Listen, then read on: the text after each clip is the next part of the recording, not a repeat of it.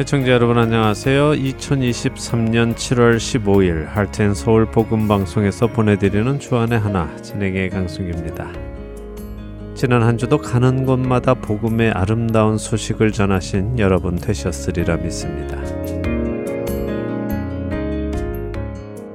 지극정성이라는 말 잘 아시죠? 더할 수 없이 극진한 정성이라는 의미입니다. 특별히 어떤 대상을 향해 지극 정성을 다하는 모습을 사람들은 칭찬하기도 하는데요. 단군의 아버지인 환웅이 배달국을 개국할 때 사용했다고 전해지는 참전개경이라는 경전이 있습니다. 이 경전 안에는 이런 글이 적혀 있다고 합니다. 적자 다수 지위야 수덕 행선 적지누지 인구감지 신이감지 천역감지 가령상복 이 말을 해석하면 쌓는다는 것은 많은 수가 모였다는 것이다. 사람이 덕을 닦고 선을 행하여 그 횟수가 쌓이고 쌓이면 사람들이 오래도록 감동하고 귀신도 감동하며 하늘 또한 감동하여 가히 가장 좋은 복을 받게 된다 하는 의미입니다. 쉽게 얘기해서 사람이 지극한 정성으로 덕을 닦고 선을 행하면 감동하지 않을 사람이 없고 그렇게 덕과 선을 쌓다 보면 귀신도 감동하고 하늘도 감동하여 하늘이 큰 복을 내려줄 것이라는 말이지요. 이 참전 개경은 훗날 고구려의 모든 젊은이들에게도 가르쳐졌고 그런 이유로 한국 사람들 안에 뿌리 깊게 자리 잡고 있는 가치관이 되었다고 한 칼럼니스트는 신문에서 이야기를 했습니다. 첫 찬양 들으시고 말씀 나누도록 하겠습니다.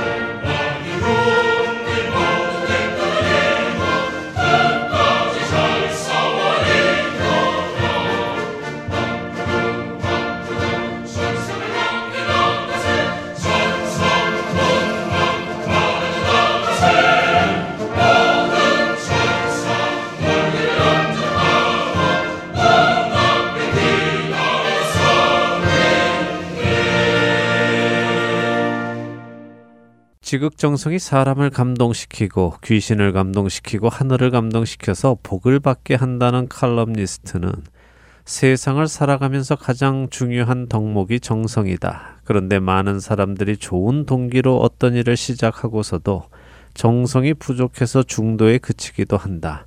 참으로 안타까운 일이다.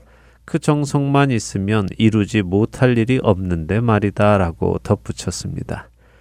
바로 이런 생각이 우리 민족 안에 깊이 뿌리 박혀서인지 우리 조상들은 뒤뜰에 정한 수를 떠놓고 달밤에 기도를 드렸습니다. 깨끗한 옷으로 갈아입고 깨끗한 마음으로 깨끗한 물을 떠서 신을 향해 자신의 기도 제목을 아뢰었지요. 이렇게 기도하면 또 이렇게 공양을 드리면 신이 감동해서 내 기도를 들어줄 것이라는 생각이 우리 민족 안에 배어 있지 않습니까? 여러분들은 어떻게 생각하시는지요? 지극정성으로 사람을 섬기고 신을 섬기면 이루지 못할 일이 없다는 말에 동의하십니까? 신이 사람의 정성에 감동하여 큰 복을 내려줄 것이라는 것에 동의가 되시는지요? 그런데 사실 우리는 주변에서 이런 마음을 가지고 하나님을 섬기는 사람도 어렵지 않게 볼 수 있습니다. 내가 이렇게 이렇게 하나님을 섬기면 하나님께서 내 기도를 꼭 들어주실 거야. 혹은 하나님 제가 이렇게 해드릴 테니 이 기도 꼭 좀 들어주셔야 해요. 라는 기도를 하는 사람들을 어렵지 않게 볼 수 있지요. 하나님이 나의 정성에 감동하셔서 내가 드리는 이 기도에 응답하시기를 기대하는 마음, 그 마음이 여러분 안에는 없으십니까?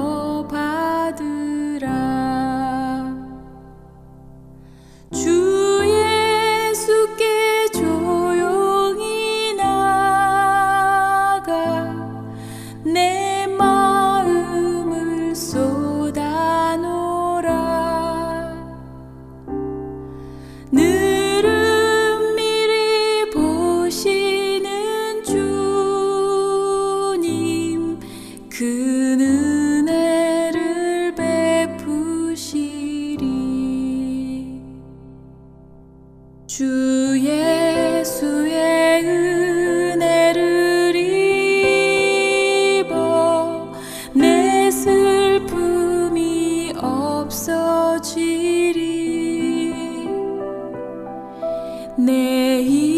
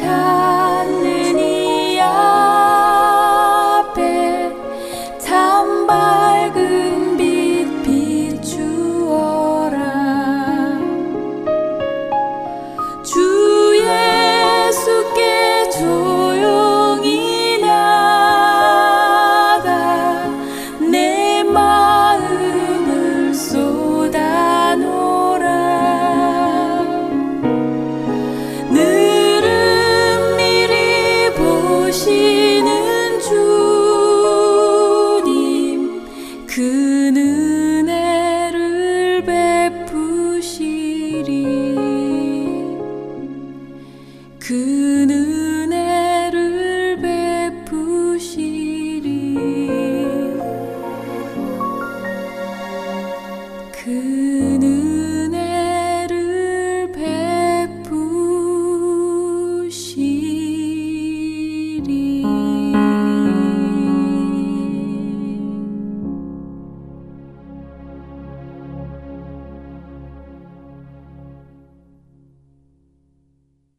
민수기 22장에서 24장을 보면 우리가 잘 아는 이야기 하나가 나옵니다. 바로 모압의 왕 발락이 용한 무당 발람을 데려다가 이스라엘 백성들을 저주하려는 이야기입니다. 모압의 왕 발락은 자신들 땅 가까이 곧 모압 평지에 진을 친 이스라엘 백성들이 두려웠습니다. 특별히 이스라엘 백성들이 애굽에서부터 나와서 광야에서 여러 민족들과 싸워 승리한 이야기를 들으며 자신들도 패할까 두려워했지요. 그래서 발락 왕은 유명한 주술사, 곧 그가 저주하면 저주가 내리고 축복하면 복이 내리기로 유명한 발람을 비싼 돈을 주며 모셔옵니다. 당시 발람이 살던 곳은 발락이 있던 곳에서부터 약 400마일이나 되는 먼 곳이었습니다. 모압의 발락 왕은 자신이 두려워하는 이스라엘을 멸하기 위해 400마일이나 되는 먼 곳에 있는 주술사 발람을 모셔오기 위해 지극정성을 다합니다.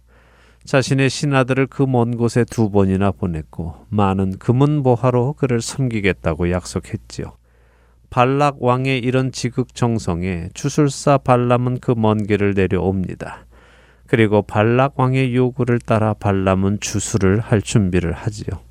민수기 23장 1절에서 2절입니다. 발람이 발락에게 이르되 나를 위하여 여기 제단 일곱을 쌓고 거기 수송아지 일곱 마리와 숫양 일곱 마리를 준비하소서 하매 발락이 발람의 말대로 준비한 후에 발락과 발람이 제단에 수송아지와 숫양을 드리니라. 주술사 발람은 제단을 일곱 개나 준비합니다. 그리고 수송아지 일곱 마리와 숫양 일곱 마리를 준비하여 하나님께 번제를 드리지요. 이렇게 먼 곳으로부터 주술사를 불러다가 일곱 개나 되는 제단을 준비하고 각 제단 위에 수송아지 한 마리와 숫양 한 마리씩을 들여가며 지극정성으로 기도할 때에 발락의 원함을 하나님께서는 들어응답하셨을까요?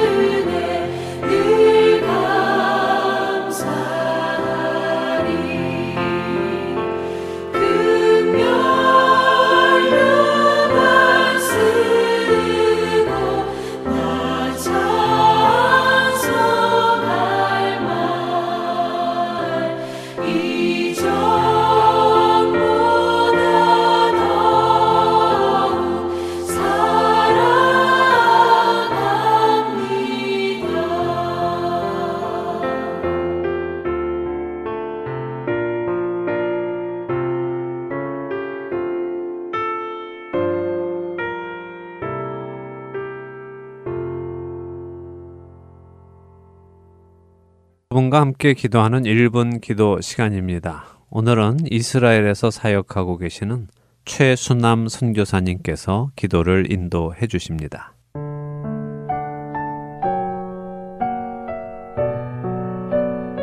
하렌 서울 1분 기도 시간입니다. 저는 이스라엘에서 사역하고 있는 선교사 최순남입니다. 얼마 전에 나사렛에 있는 아랍인 과부 센터를 다녀왔습니다. 예수님이 자라신 곳인 나사렛은 현재 아랍 분들이 유대인들보다 더 많이 살고 있는 이스라엘 내에 있는 아랍 도시입니다. 그런데 이 아랍 분들 중에서 30% 정도는 카톨릭이나 정교회를 다니는 기독교인들이라고 합니다. 이스라엘 내에서도 참 특별한 도시인 것 같습니다. 몇 년 전에 이 도시에 아랍인들을 위한 과부 센터를 세워서 그분들을 돕고 있는 한국 여자 선교사님이 계십니다. 이스라엘 정부의 소개로 처음에는 시간이 있을 때 잠깐 들려서 그곳에 계시는 분들을 위로하고 격려하는 정도로 시간을 보냈는데 시간이 지나면서 서로 친해지고 관계가 깊어지기 시작했다고 합니다. 그래서 이분들을 위해 무엇을 할 수 있을까 고민하던 중 수제 비누를 만들 수 있도록 재료를 준비하고 완성된 비누를 선물용으로 판매하는 일을 시작하셨습니다. 누구나 마찬가지겠지만 특히 아랍 여성들은 과부가 되면서 경제적인 생활고에 직면하게 됩니다. 이렇게 힘든 상황이 된 아랍인 과부분들을 이스라엘 정부에서 소개한 한국 선교사님이 돕고 있는 상황입니다.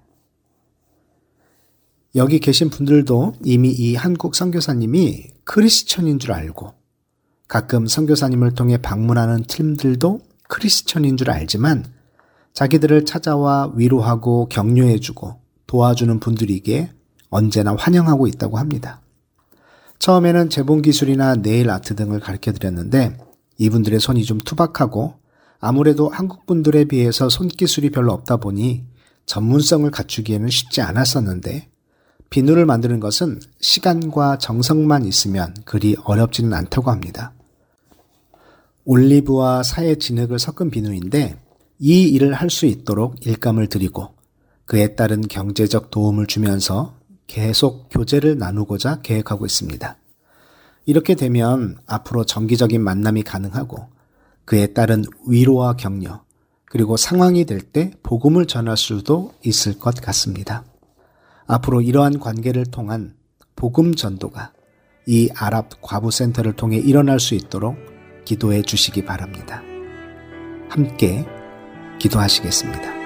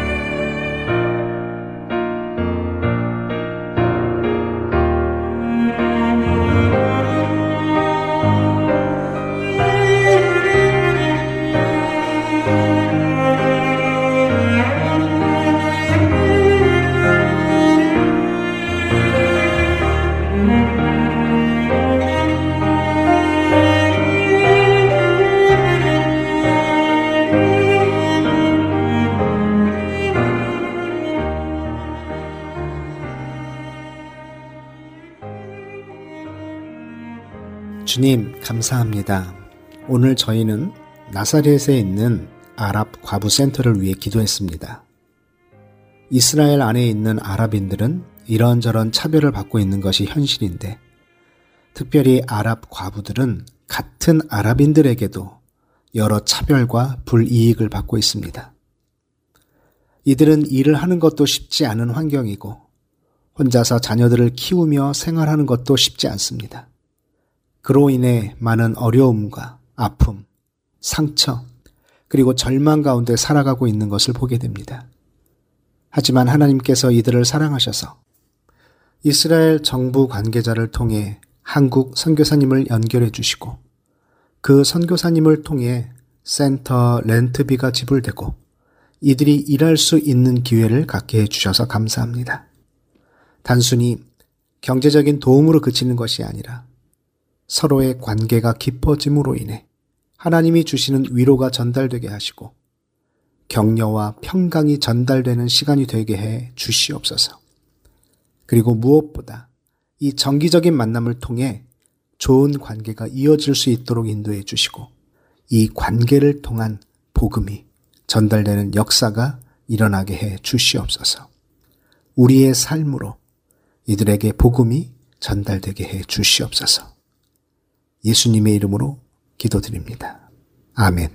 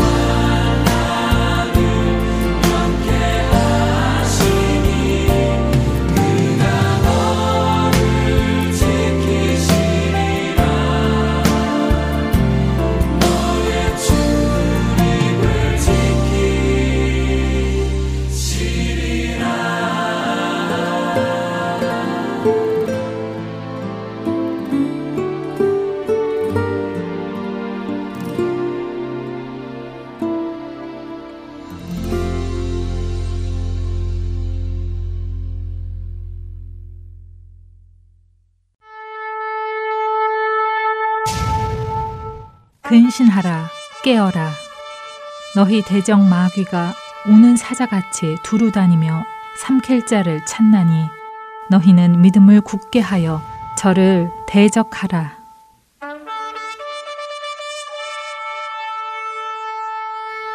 세상은 점점 어둠 속으로 들어갑니다. 자다가 깰 때가 됐습니다. 할텐 서울 복음 방송은 잠자는 우리의 영혼을 깨웁니다. 이 사역을 위해 여러분의 기도와 후원이 필요합니다. 이 사역에 동역하고자 하시는 분들은 할텐 서울 복음 선교회 전화 602-866-8999번이나 카카오톡으로 연락 주시기 바랍니다.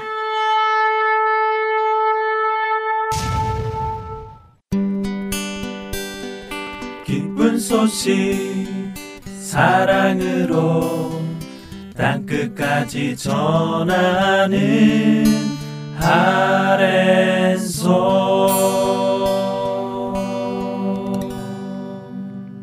사도들의 행적이 기록된 사도행전을 공부하는 시간입니다. 내 증인이 되리라로 이어드립니다.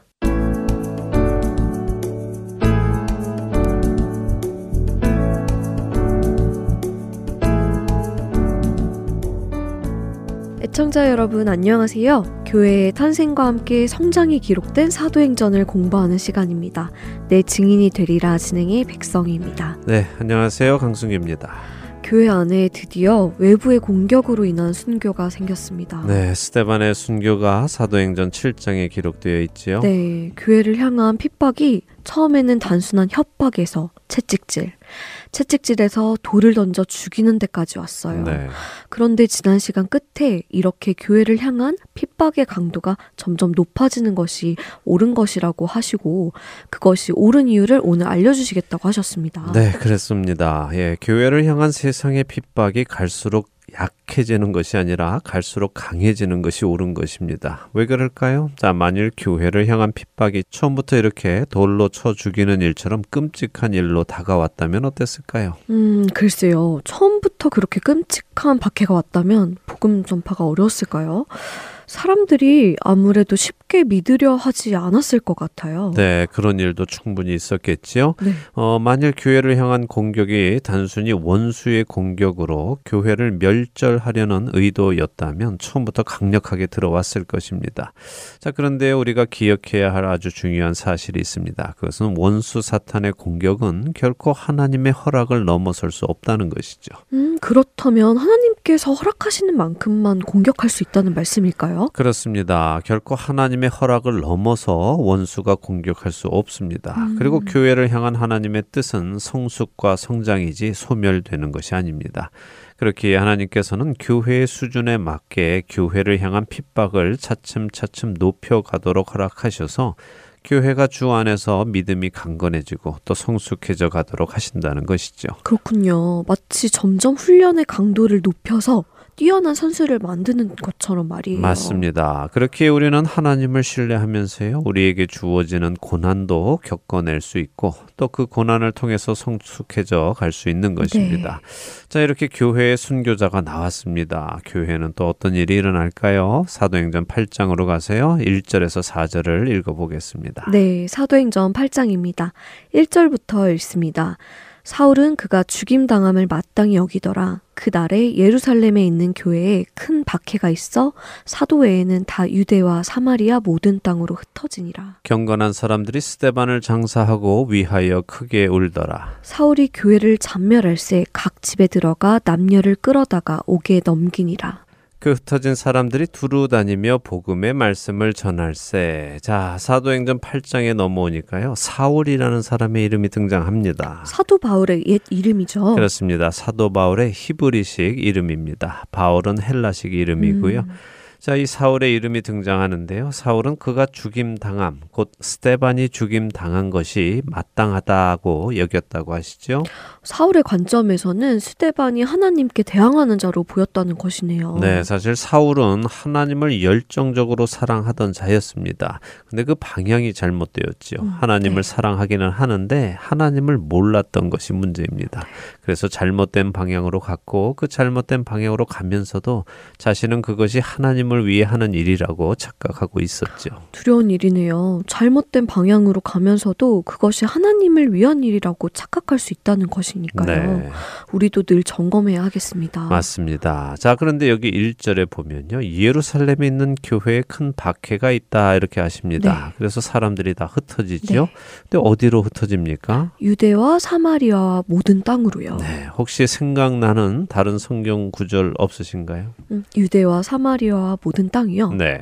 오, 그렇네요. 예수님께서 성령이 임하시면 너희가 권능을 받고 예루살렘과 온 유대와 사마리아와 땅끝까지 이르러 내 증인이 되리라 하셨던 그 말씀이 생각나는데요. 네, 그렇죠. 예, 네. 맞습니다. 네. 우리 프로그램의 제목인 내 증인이 되리라 하시는 그 말씀이 담긴 사도행전 네. 1장 8절의 말씀이 떠오릅니다.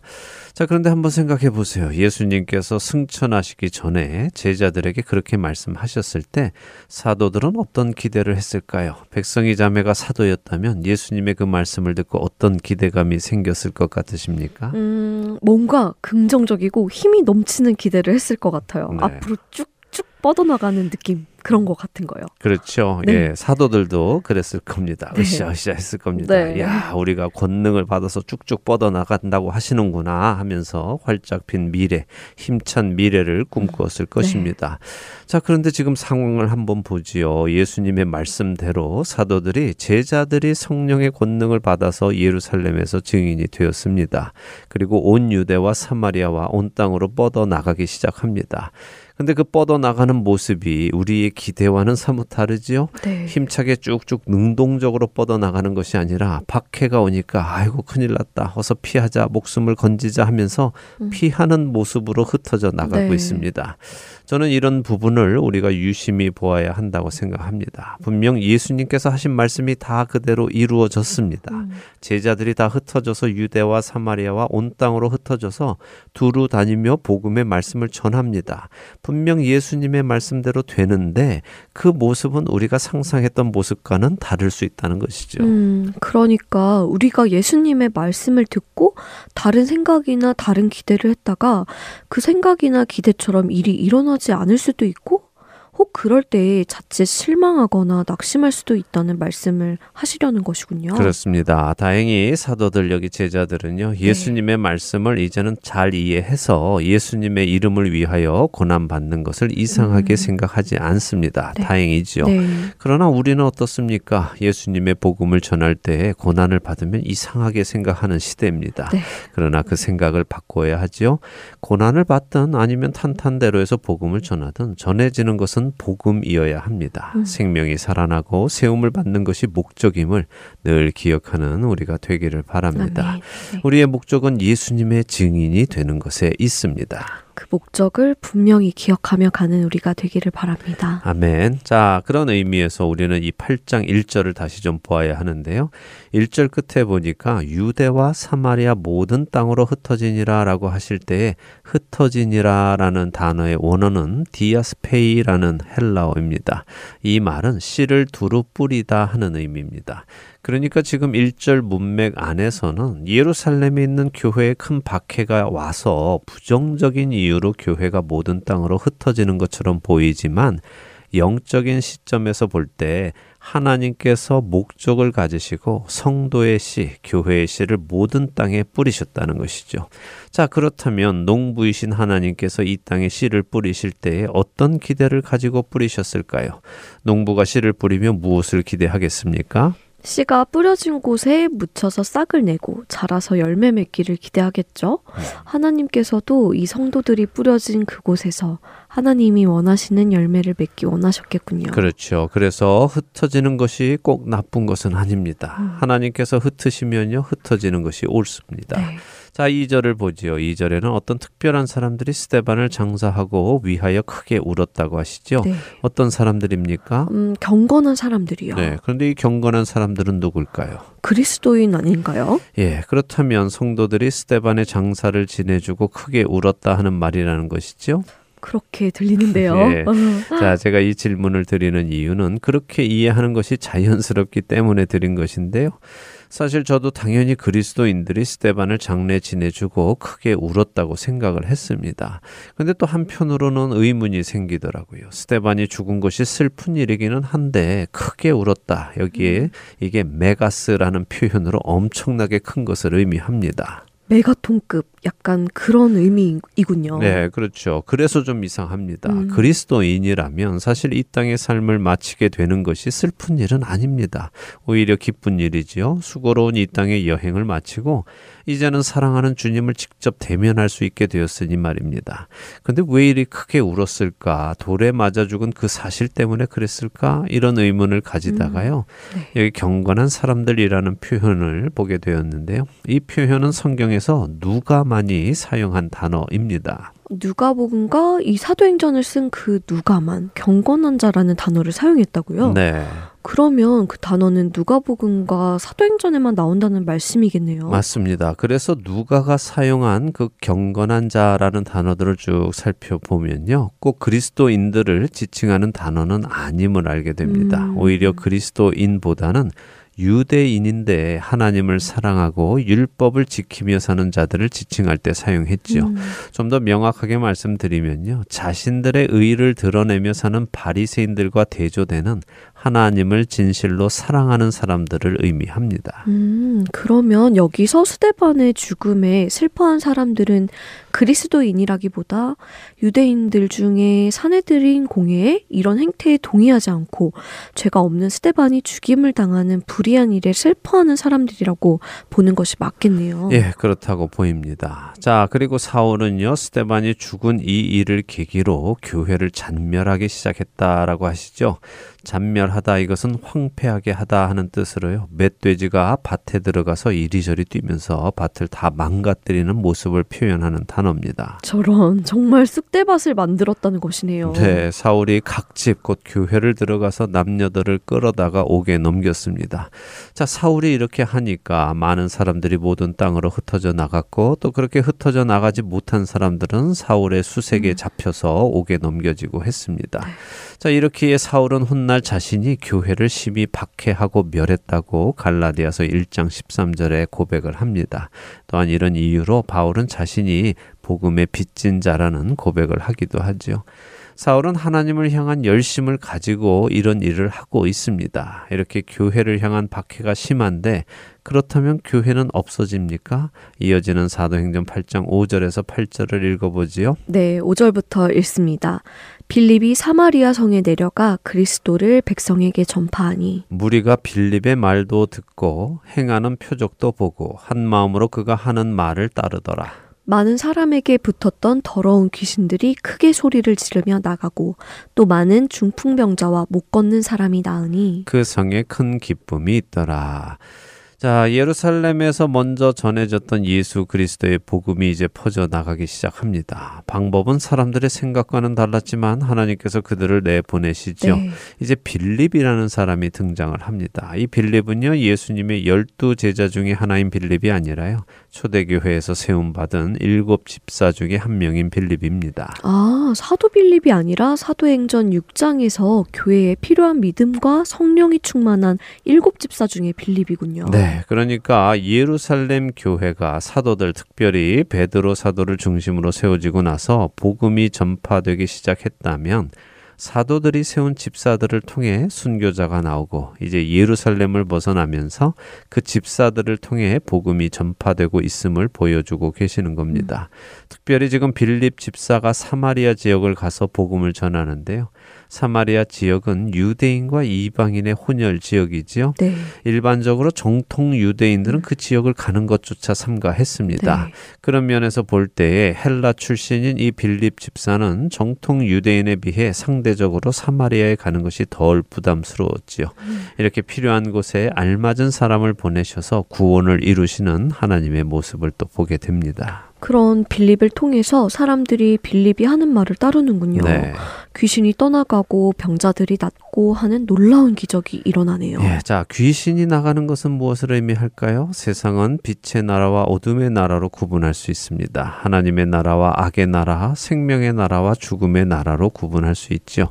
그동안 어둠 속에 또 악함 속에 죽음 속에 있던 자들에게 빛이 비치고 생명이신 예수 그리스도의 복음이 전해지니까 악함이 물러가는 것입니다. 이런 빌립의 사역을 통하여 사마리아 성에 큰 기쁨이 있었다고 하시죠. 이제 9절에서 또 13절까지 읽고 이야기 나누겠습니다. 네, 9절부터 읽습니다. 그 성에 시몬이라 하는 사람이 전부터 있어 마술을 행하여 사마리아 백성을 놀라게 하며 자칭 큰 자라 하니 낮은 사람부터 높은 사람까지 다 따르며 이르되 이 사람은 크다 일컫는 하나님의 능력이라 하더라.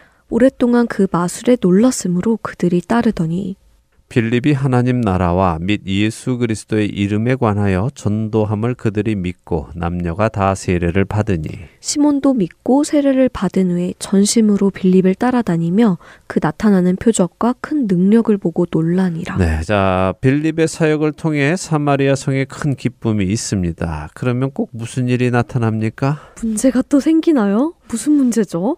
여기는 아직 문제는 없는 것 같은데요. 네, 아직은 문제는 없어 보입니다. 오히려 마술을 하던 시몬이라는 사람이 빌립의 전도함을 듣고 믿어서 빌립을 따라다니는 모습을 보여주는 좋은 일처럼 보이지요. 네. 그러나 그 후에 이어지는 이야기에서 우리는 이 시몬이라는 사람이 온전한 회개를 한 사람이 아닌 것을 보게 되는데요. 그 장면은 다음 주에 보도록 하고요. 네. 먼저는 교회의 성장에 늘 반복되는 현상, 곧 알곡이 있는 곳에 가라지가 함께 자 란다는 것을 또 보게 되는 것입니다. 예수님의 말씀에 의하면 가라지는 누가 뿌립니까? 원수가 뿌린다고 하셨죠. 네, 하나님 나라의 부흥을 시기하는 원수는 계속해서 알곡 안에 가라지를 뿌립니다. 알곡이 먹을 영양분을 가라지가 빼앗아 먹게 해서 알곡이 제대로 자라지 못하게 하려는 음. 것이죠. 자, 이번 가라지는 바로 이 마수라는 시몬입니다. 자, 이 사람은 어떤 사람인가요? 전부터 있었고 마술을 행했고 사마리아 백성들을 놀라게 했고 자칭 큰 자라고 하네요. 그리고 낮은 사람부터 높은 사람까지 다 그를 따랐고요. 네. 사람들 역시 그를 하나님의 능력의 사람으로 인정하는 것으로 보이네요. 예, 대단한 사람으로 보입니다. 자, 여기 마술을 한다는 것은요, 요즘 이렇게 텔레비에 나와서 눈속임하는 그런 마술을 한다는 것이 아니라요, 영적 존재의 힘을 빌어서 신비한 일을 하는 것을 의미합니다. 음. 쉽게 말하면 무당이라고 보면 되는데요. 아, 네. 그러니까 이 시몬이라는 사람은 사마리아 지역의 용한 무당이라는 것입니다. 그런데 그 일을 하면서도 하나님의 이름으로 그 일을 하고 있는 것입니다. 음, 그리고 사람들은 그가 행하는 그 마술들이 하나님께로 온 것임을 믿어 의심하지 않는 것으로 보이지요. 그런데 그런 동네에 빌립이 왔습니다. 하나님 나라와 예수 그리스도의 이름으로 전도를 시작했습니다. 그랬더니 마술사 시몬을 따르던 사람들이요. 빌립이 전한 복음을 듣고 세례를 받습니다. 그래서 시몬도 세례를 받고 전심으로 빌립을 따라다니기 시작합니다. 자, 그런데 이 시몬은 무엇을 믿은 것일까요? 무엇을 믿고 세례를 받았을까요? 글쎄요. 복음을 믿었다는 것 아닌가요? 예, 그랬으면 좋았을 텐데요. 사실 이 시몬이 믿은 것은 복음을 믿은 것이 아닙니다. 그는 지금까지 자신이 자칭 큰 자라고 하면서 사마리아 지역에서 사람들의 인정을 받고 있었지요. 근데 빌립이라는 사람이 와서 여러 가지 기적과 표적을 행하니까 빌립이 자기보다 더 큰 자, 곧 자신이 하는 일보다 더 위대한 일을 하는 사람이라는 것을 믿었다는 것입니다. 음, 그리고 그 사람이 전하는 예수가 더큰 자라는 것을 믿었다는 것이죠. 그래서 자기보다 더 큰 자인 예수를 전하는 빌립을 따라다니기 시작하는 것입니다. 네. 이것은 잘못된 동기에서 예수님을 믿는 것입니다. 예수님이 크신 분이다. 그분이 하나님의 아들이다. 이런 것을 믿는 믿음은요, 구원에 이르는 믿음이 아닐 수 있다는 것을 우리가 기억해야 합니다. 네. 마귀들도 하나님이 한 분이신 것을 믿고 떤다고 야고보 사도가 말했고요. 예수님이 처음 오셨을 때 사람들은 몰라봤지만 귀신들은 예수님을 알아보고 그분이 지극히 높으신 하나님의 아들이라고 말을 했습니다. 그렇네요. 예수님이 누구신지 그렇게 아는 사실만 가지고 구원에 이르는 것은 아니군요. 네. 우리의 믿음도 점검해 봐야겠습니다. 그렇습니다. 자, 많은 사람들이 나도 하나님이 계신 것은 믿어요 라고 말을 합니다. 음. 근데 그것이 구원에 이르는 믿음은 아니라는 것입니다. 음. 여기 사마리아의 마술사 시몬은 지금껏 자신이 큰 자라고 믿고 스스로 그렇게 사람들에게 나타내고 있었는데 자신보다 더 큰 자가 나타나서 지금은 그를 쫓기 시작합니다. 무엇보다도 빌립이 보이는 표적과 큰 능력을 보고 그는 놀랐습니다. 이것은 마술사 시몬의 관심이 표적과 능력에 있다는 것을 보여주는 것이죠. 네. 왜 그는 표적과 능력에 관심이 있었을까요? 그것은 그가 그러한 표적과 능력을 통해 지금까지 먹고 살아왔기 때문입니다. 그것을 보임으로 사람들에게 집중받고 그를 통해서 돈을 벌고 먹고 살았는데 이제 자신이 가진 그 능력과 표적보다 더 큰 것이 나타났으니까 그것을 쫓기 시작하는 거죠. 그의 그런 본심이 이제 이어지는 구절들에서 나타납니다. 다음 시간에 보게 되겠군요. 네. 오늘 사도행전 8장을 보면서 스테반의 순교를 통해 시작된 박해로 교회가 흩어져 나가는데 그것이 슬프거나 나쁜 것이 아니라 오히려 예수님께서 약속하셨던 대로 복음이 전해져 나가는 것임을 보며 우리의 가치관과 주님의 가치관의 차이가 있음을 보게 되고 그래서 우리의 관점이 주님의 관점과 맞아야겠다는 생각이 들게 됩니다. 네, 매일매일 우리의 시선이 주님의 시선에 다가가기를 바라면서요. 오늘 내 증인이 되리라 마치도록 하겠습니다. 네, 저희는 다음 주에 다시 뵙겠습니다. 안녕히 계세요. 안녕히 계십시오.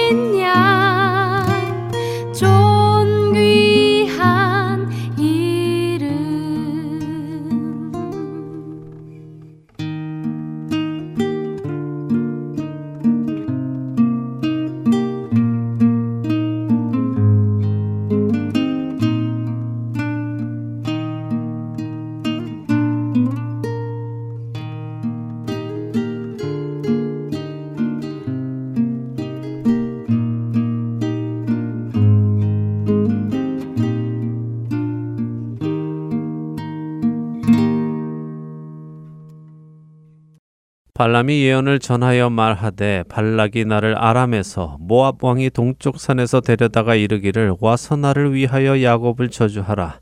와서 이스라엘을 꾸짖으라 하도다. 하나님이 저주하지 않으신 자를 내가 어찌 저주하며 여호와께서 꾸짖지 않으신 자를 내가 어찌 꾸짖으랴. 민수기 23장 7절과 8절의 말씀입니다. 발락은 멀리서부터 많은 돈을 주고 주술사 발람을 모셔다가 그가 시키는 대로 일곱 재단을 쌓고 각 재단 위에 숫송아지와 숫양을 들여 자신의 정성을 보였습니다. 그러나 하나님께서는 발람 왕이 원하는 것을 허락하지 않으셨지요. 하지만 발락 왕은 여기에서 멈추지 않습니다. 이어지는 민수기 23장 11절에서 14절의 말씀입니다. 발락이 발람에게 이르되 그대가 어찌 내게 이같이 행하느냐? 나의 원수를 저주하라고 그대를 데려왔거늘 그대가 오히려 축복하였도다. 발람이 대답하여 이르되 여호와께서 내 입에 주신 말씀을 내가 어찌 말하지 아니할 수 있으리이까? 발락이 말하되 나와 함께 그들을 달리 볼 곳으로 가자. 거기서는 그들을 다 보지 못하고 그들의 끝만 보리니 거기서 나를 위하여 그들을 저주하라 하고 소빔들로 인도하여 비스가 꼭대기에 이르러 일곱 재단을 쌓고 각 재단에 수송아지와 숫양을 드리니 발락 왕은 또다시 발람을 데리고 다른 장소로 가서 이스라엘을 저주하도록 요구합니다.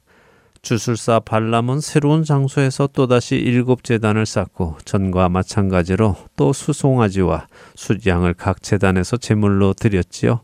그러나 하나님의 답변은 같았습니다. 하나님은 발락 왕의 요구를 듣지 않으십니다. 하지만 발락 왕의 지극정성은 여기에서 멈추지 않습니다. 그는 또다시 주술사 발람을 데리고 또 다른 장소로 가서는 이스라엘을 저주해 달라고 요구하지요.